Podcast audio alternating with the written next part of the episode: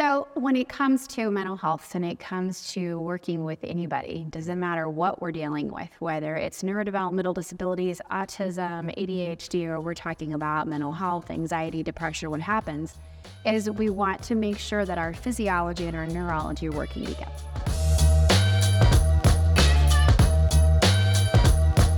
Hello, everybody, and welcome to another episode of Finding Peaks. Your host, Chris Burns, president and founder. So grateful to be here today. So grateful to be back on the show, but even more excited about my guest today, Dr. Jennifer Holcomb. Welcome to the show. Thank you. Absolutely. Dr. Jennifer Holcomb works here in Colorado Springs a couple days a week, as well as up in Castle Rock. Um, she is a PhD psychophysiologist, licensed marriage and family therapist, as well as EMDR certified, board certified behavior analyst as well. Did I miss anything? Okay, awesome. So grateful to have you on the show. And I know I mentioned this earlier. I had an opportunity to connect with Jen um, about a week ago, kind of planning for this show and whatnot. And um, as we were going through it, I certainly, and what you all see today, she's uh, very well qualified, educated, and insightful on the topics that we're going to discuss. But bigger than all of that, she's an even better human. She cares deeply about the people that she works with. She believes in full healing and this opportunity that we have to walk together into recovery, into full healing. And so she has me really excited to have her on the show today. Um, I want to bring up one of the first lines that's on your website.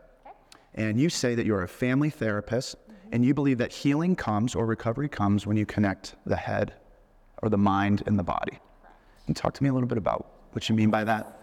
So, when it comes to mental health and it comes to working with anybody, doesn't matter what we're dealing with, whether it's neurodevelopmental disabilities, autism, ADHD, or we're talking about mental health, anxiety, depression, what happens is we want to make sure that our physiology and our neurology are working together, right? So, the neurology side, which is kind of the neurofeedback side that I do, is comprised of the brain and the spinal cord. So, the brain is kind of the organizer right? Mm-hmm. But our physiology is our cardiology, our breathing, all the sensations, the sensory input, everything that we have. And that is so important because it's our first kind of the first tangible, I'd say kind of our anchor of mm-hmm. what's happening with our feelings and what's going on, right? Mm-hmm. And so when people experience something, for a long time, psychology, we thought everything was experienced with our thoughts first. But now we actually know that we experience a sensation first, and then a feeling, and then we put a, a, a thought to it, right? And so that's what I really work on is helping people understand how do I self-regulate? How do I self-manage what's happening in my physiology so that my neurology and my physiology can work together. I love that too. And um, we had a therapist on a couple weeks ago, Madeline Frey, who defined trauma as the disconnection. One from the other. It is. Yeah. And Ruth uh, Lanius, she does a lot of work in Canada. And um, one of the, some of the work that she's doing is speaking to that disconnection as a result of what's going on in the parietal. And there is this part of the brain, and I'm going to butcher what it's called, so I'm like, I'm going to go there.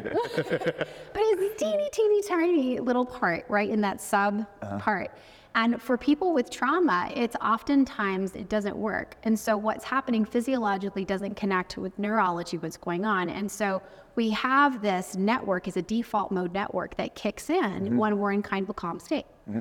And it's kind of our daydreaming, our chilled zone. But when we are experiencing trauma, that actually turns into hypervigilance. It's a preparation for what's going to happen. So that's why we have to work at regulating that internal system and oftentimes incorporating some of the neurofeedback is where medication can come in for certain people, right? Mm-hmm. And working and kind of it- reintegrating the connection for the brain to process that the body is saying, you're safe. Hmm. And feeling that safety, not just knowing it, because we mm-hmm. can know Right. everything. Right, right. Been there. But, but how do you feel it? And Yeah. so for my clients, I had one in particular a long time ago. We were working together, and she's like, I'm doing all the breath work, and I got heart mathings, and I'm doing everything. I feel nothing. Hmm. I don't understand what you're talking about. And we had done EMDR, we had done all kinds of stuff, and I thought, okay, we're going to try this. So let's start doing some of the neuro. So we did some parietal, we worked on some alpha training for hmm. her, and she sat in the chair and she goes, I get it. This is it. This is what it feels like. This is why you kept telling me to breathe. and she integrated. And it, we know she called it her noodle mode. I love that. That's, yeah, like, and she did. She completely just physically, you just watched her, and it was a wonderful thing. She didn't collapse, but she just relaxed. settled. Yes. Oh my goodness. And so that's how the two work together. So if if and that's why working across all these different areas is so critical, right? Because we just don't know why someone is stuck in one particular spot. And even with the trauma, we can move stuff psychologically. We can move and reconceptualize and understand things. But we also have to not forget that our body mm-hmm. holds a lot of stuff too. Yeah. Kind of like that old saying of like, we need to attend to the roots instead of the tree branches, Exactly. right? Yeah. This needs to be where it started. Where it starts. In that, do you believe, or is it is it your research belief that people are born with this connection, and then we lose it environmentally, or we're born with disconnection? Kind, well, I see it as I think we're born with the ability to connect. Yeah. And I think the environment either provides opportunities to connect and to reinforce that process. And so that goes back into all the attachment work, right? Mm-hmm. So if you have, whether it's your mom or your dad or a grandparent or somebody that is able to provide that unconditional attunement mm. to you, that's when you start to develop this internal self regulatory process right? Mm-hmm. Other things, you could have the most attentive, wonderful parents, but if you have ever had a colicky baby, my oldest was mm-hmm. colicky. Mm-hmm. Sorry. Yeah. yeah. yeah. He was colicky. It was our youngest. It was hard. Yeah. It was super hard. From 4 to 9 p.m., he screamed at the top of his lungs. Mm. And it didn't matter what we did. Tony Bennett kind of helped. Louis Armstrong helped a little. But that Yeah, was about it. right? Yeah, for sure. And so what happens though from a neurological central nervous system is it doesn't, it, you know, those processes don't kind of form. And so you have to work on those things very deliberately to help shore up what was missed during that that make sense? Yeah, no, it makes total sense. Yeah, because that's how babies learn to self-regulate is they look at their parent Mm-hmm. and they kind of go, okay, this is what this means. And then they learn to soothe and the rocking and all of those things. Yeah, that's very, very interesting how that works. And I love what you said there too, because you said that we're born into this world with this really innate ability to connect. And we're just got the, it's almost like we're born out and we have the, the extension cord coming off our body and we're like, just plug us in, mom, plug us in, dad, right?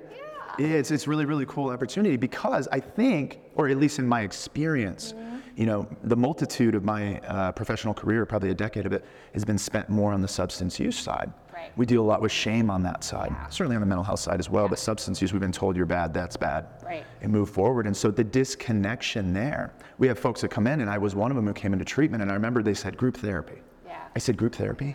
Uh, my name's Chris Burns. I, I hate people. and they're like, you hate people, and I was like, yeah, I've just actually never been really treated well by those things. Yeah. And so yeah, I'm gonna have my head down. I'm not checking in in group. I don't want to have anything to do with people. And then I sit here today with you, and I'm like, oh my goodness, my life is built around authentic connection and the opportunity to do just the same. So I love that you have the opportunity in your work too to kind of combat and counterbalance that shame, Yeah. Um, because it's just not the truth. No. We're all born to connect. And, and it's just what we're taught and mm-hmm. how our neurology and, and physiology work together to help make that a wonderful experience mm. or not wonderful experience, right? Mm-hmm. So I know for the clients I've worked with with substance abuse, some of them had a lot of sensory stuff going on prior to even using substances as little kids. So touch and contact was uncomfortable. Yeah. And that is what a, I mean, what you do when the baby cries, you pick up the baby, right? And snuggle. But if that's uncomfortable for you, the way that your brain is processing that, mm-hmm. then you're not going to like it and it's mm-hmm. going to become aversive and that can create the disconnect. Yeah. But that's no one's fault. Yeah. It's just understanding how do we how do we go about communicating our needs? How do we go about understanding and then can we make some adjustments neurologically, physiologically to allow us to attune and connect the way we need to, but that's individualized. Mm-hmm. Right? There's no right or wrong way. It's just what you need mm-hmm. and having a partner and people around you Yeah. that get it and that understand and can support and validate. Mm-hmm. Yeah, it, you, you make me think of that, and I brought it up on the show before, but there's a book um, called What Happened to You. And in that book, I'll just briefly say Oprah brings on the show essentially like the great parents. Right. And um, this 12 or 13 year old had voted her mom on there, and she essentially, she's on the show. She said, Why'd you vote your mom on the show? She's the greatest mom ever. She's like, tell us your greatest memory. Right. And in the book, she says, oh, it's Cheerios. and everybody's like, what? This is the Oprah show, you know? You bring you all the way from New Jersey, to tell you about Cheerios. She says, it's simple. I was, and I'll butcher it a little bit, but she's four to six years old. She hears a creak, someone opened a door, she goes downstairs, mom's in the kitchen eating Cheerios. It's 1 a.m. She's like, Mom, what are you doing? She said, Oh, honey, you don't know, but occasionally, you know, I get a little anxious or I can't sleep. I'll come down. Maybe it's once a month, and I'll just have a bowl of Cheerios, and I'll go back to sleep. It's just something I do. She said, Mom, you know, Cheerios are my favorite. You have to wake me up if you're ever going to have Cheerios. Oh, cool. And so she goes and she says, sitting there with my mom, what, five to 10 times in my mm-hmm. entire development, Right. Meaningful moments that matter matter the most, Exactly. right? Yeah. Yeah. And it's feeling seen, feeling heard, and being present with each other. Mm-hmm. And that's the attachment, that's the attunement piece. Steve Porges does a lot of work with the polyvagal theory Mm-hmm. and the importance of social connections and communication as acting as a buffer that keeps us from going into kind of a hyper, hypo, or hyper or hypo aroused state where we either are really, really anxious and distressed or we're really, really kind of depressed and sad. Because either way, physiologically, we're being impacted, mm-hmm. right? Mm-hmm. Because your body can only sustain for so long and we get depleted of all the really good neurotransmitters and mm-hmm. things. But that social connection and the attachment is a buffer for either one. So when you learn to embrace people, you're pulling in so much more than just a wonderful hug that just feels good. You're actually healing your body, Yeah. right? That's a really cool way to conceptualize it. Yeah. And it's just, it's like this wholeness and fullness of life that, you know, people that struggle with mental health or substances might be available to them as well. Yeah. You know, it's really, really cool. Yeah, I, I, I was talking to you about uh, before the show, and it, it- I'm really, really passionate about this. I'm, I'm passionate about what the 12 Steps has been able to do in our community, certainly since 1935, clear through 2023. Um, you know, anywhere you go, you can catch a meeting. It's awesome. What I love about that more than anything, and I think the 12 step program is more about this than anything they don't talk, but it's connection.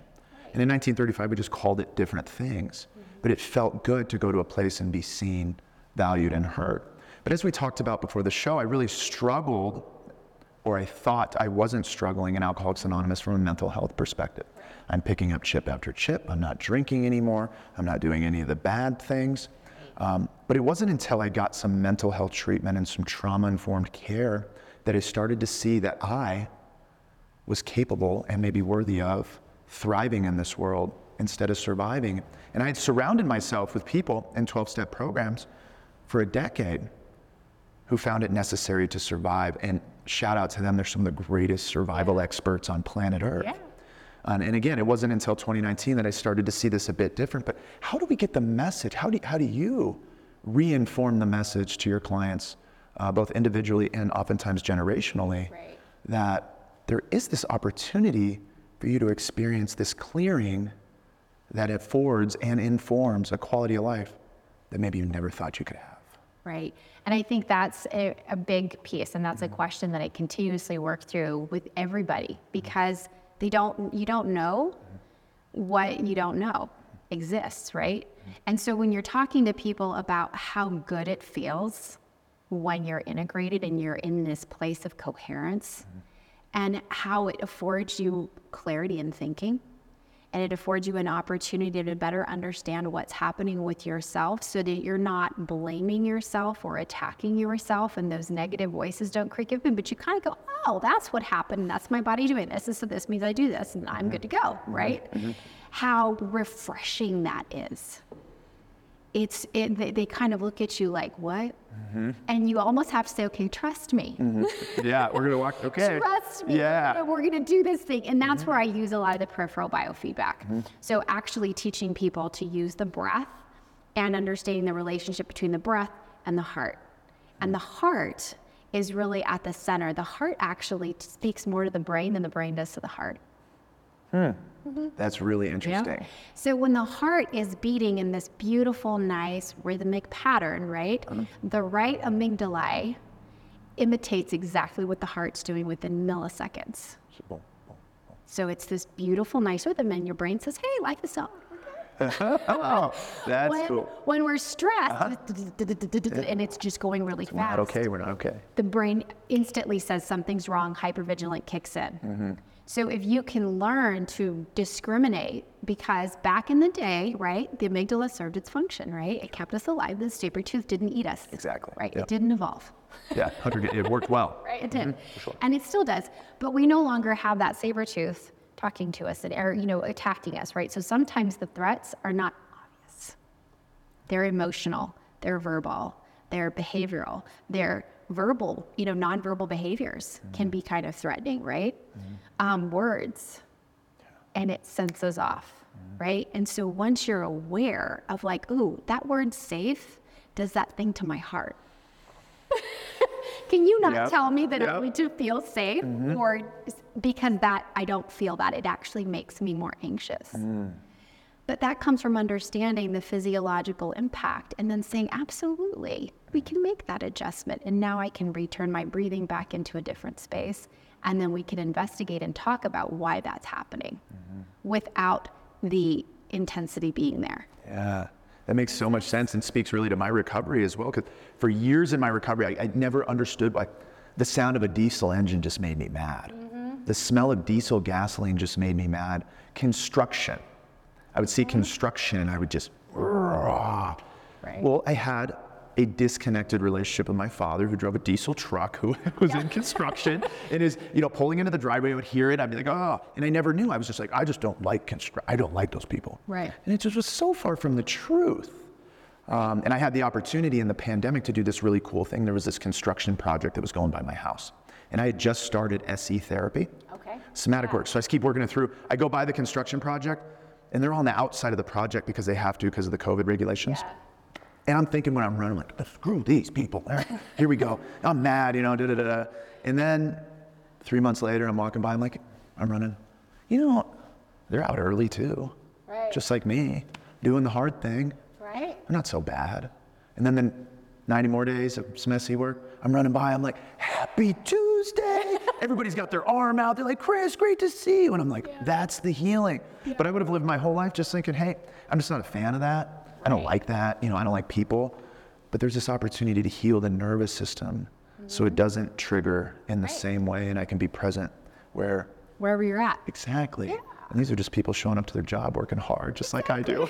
you know? But it's these associations Yeah. from a sensory base mm-hmm. that started and triggered that whole piece, mm-hmm. right? And when we feel vulnerable, anger is a lovely defense mechanism, is it mm-hmm. not? Right? I, I mean, it happens to me all the time, right? If I feel threatened and I'm not really present as to what's happening, I might get angry or defensive because I need to keep myself safe. So it serves a function. It's just being able to kind of say, well, wait a 2nd Am I really under attack? Am I really under threat? Or is this something that I maybe need to work on? Yeah. Yeah. Yeah, my wife and I have that now. We have like these little code words and stuff because I'm like, obviously you're triggered. Obviously I'm triggered. Right? You know, we can't be like, are you triggered right now?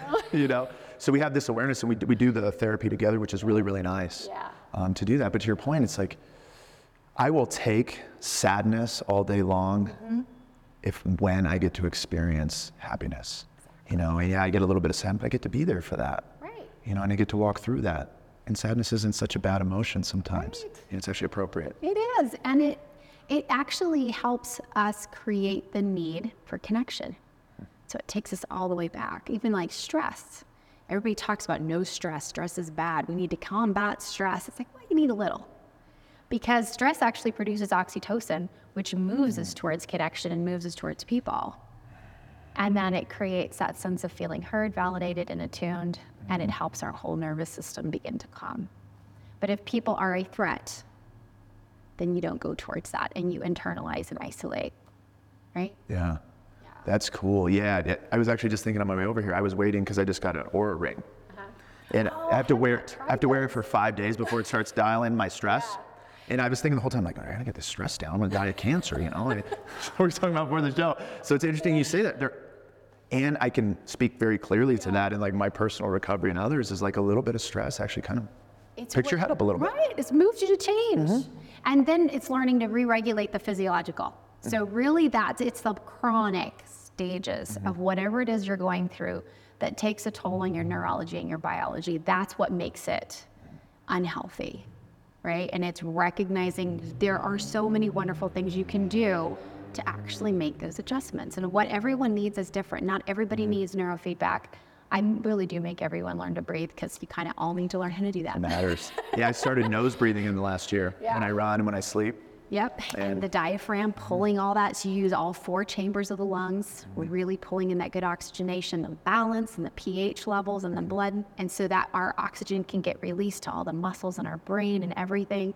I walked around, um, you know, hyperventilating my whole life and not realizing that's what I did. I was a big chest breather, you know? Yeah. And so all my breathing was, or I would hold my breath for lo- I don't know how I survived. Oh my I really goodness. don't. But when I started doing all this breath work, because everything I, I do with clients, I've done for myself, right? I love that. And so I've been through the gamut of all of it. But I was learning kind of to reshape my breathing, and I don't breathe when I type on a computer, when I cook, and when I read. oh my goodness. Those are long bouts of sustainable like- action. And these like short little like sad breaths, and I'm like, I still wonder I've been so tired. so as I started working on the diaphragmatic breathing and just created more awareness, mm-hmm. I started to kind of go, "Oh my gosh, I have energy at the end of my day. Mm. I don't feel quite so exhausted when I walk in the door and the kids are coming and they're asking me tons of questions because I haven't been depriving myself of oxygen and carbon dioxide for eight hours. Yeah.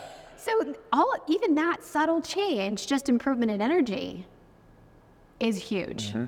So if people learn that good diaphragmatic, full, sto- slow, and steady breath, it really makes a huge shift. Mm. Do you, when Peaks is really looking forward to kind of working with great doctors like you in the community because I don't think that clients will get swallowed up through you in the medical model. They'll be told kind of the truth and have this opportunity to move forward. But when you bring people in, whether it's out of an inpatient setting or just simply an outpatient uh, situation, do you start with breath? Yep. Okay. Yep. Okay.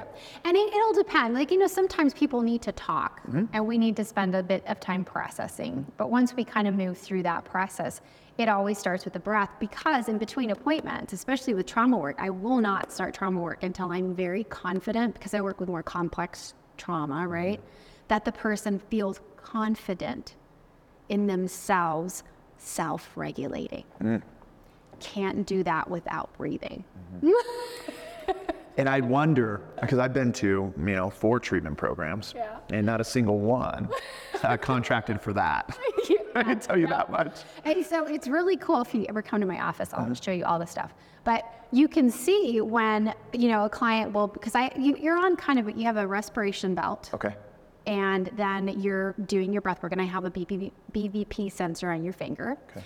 And what's happening is I'm tracking your, your heart and I'm tracking your breath.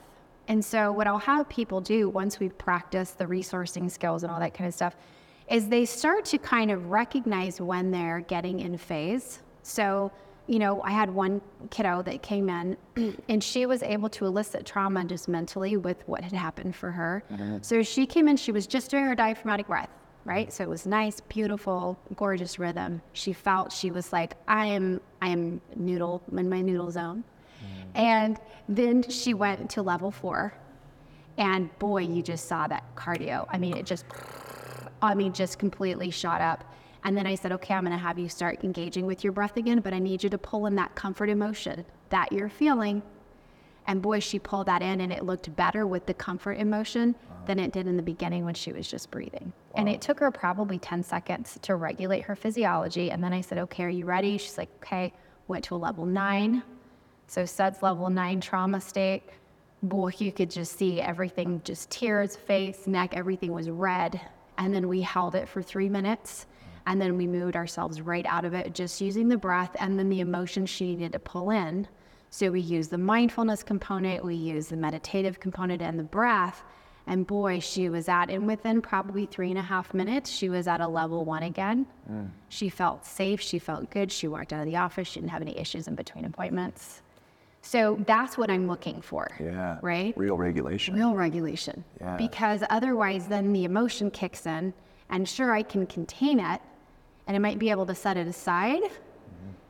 But if I don't physiologically also learn, mm-hmm. then it creeps back in and sometimes at the wrong time. Yeah. Right? That is wonderful. And I, I imagine too, because you know, I've I've been in the treatment field for 15 years, and oftentimes I've been a part of family programs mm-hmm. that are much different than that, and really draw in intensity 1st mm-hmm. and don't talk about breath. And so I think it's it's oftentimes synonymous with our field. And Peaks is responsible for it. I mean, in 2019, we'd have families come in, we do this model. We realized that it really wasn't efficacious, certainly for safety, settling, or client care in general. But how do we how do we combat that in a way? Is like because a lot of traumatized individuals. I'll speak for myself. I remember going into my therapist and just being like, just crank it up. Let's crank it up. I'm going to go to the worst, darkest spot I've ever been, and we're going to have a session around this. And then sometimes in group therapy and past programs that I've been in, whether it's Grief Week or a trauma intensive, we don't contract for safety. We come in and we just tell all and kind of probably re exacerbate the trauma. Yeah, you right? re-traumatize the nervous system. because I'm Yeah. not safe. And then I get out and I'm like, I don't know why I'm not settled. Right. Right. Right, And so I think getting this message out there is, is so important um, for people to see that there's this other side. We actually don't have to get into this real big, intense thing. Right. Right. And what that might mean for our nervous systems in general. Right. And it, pulling the families in, and that's tricky.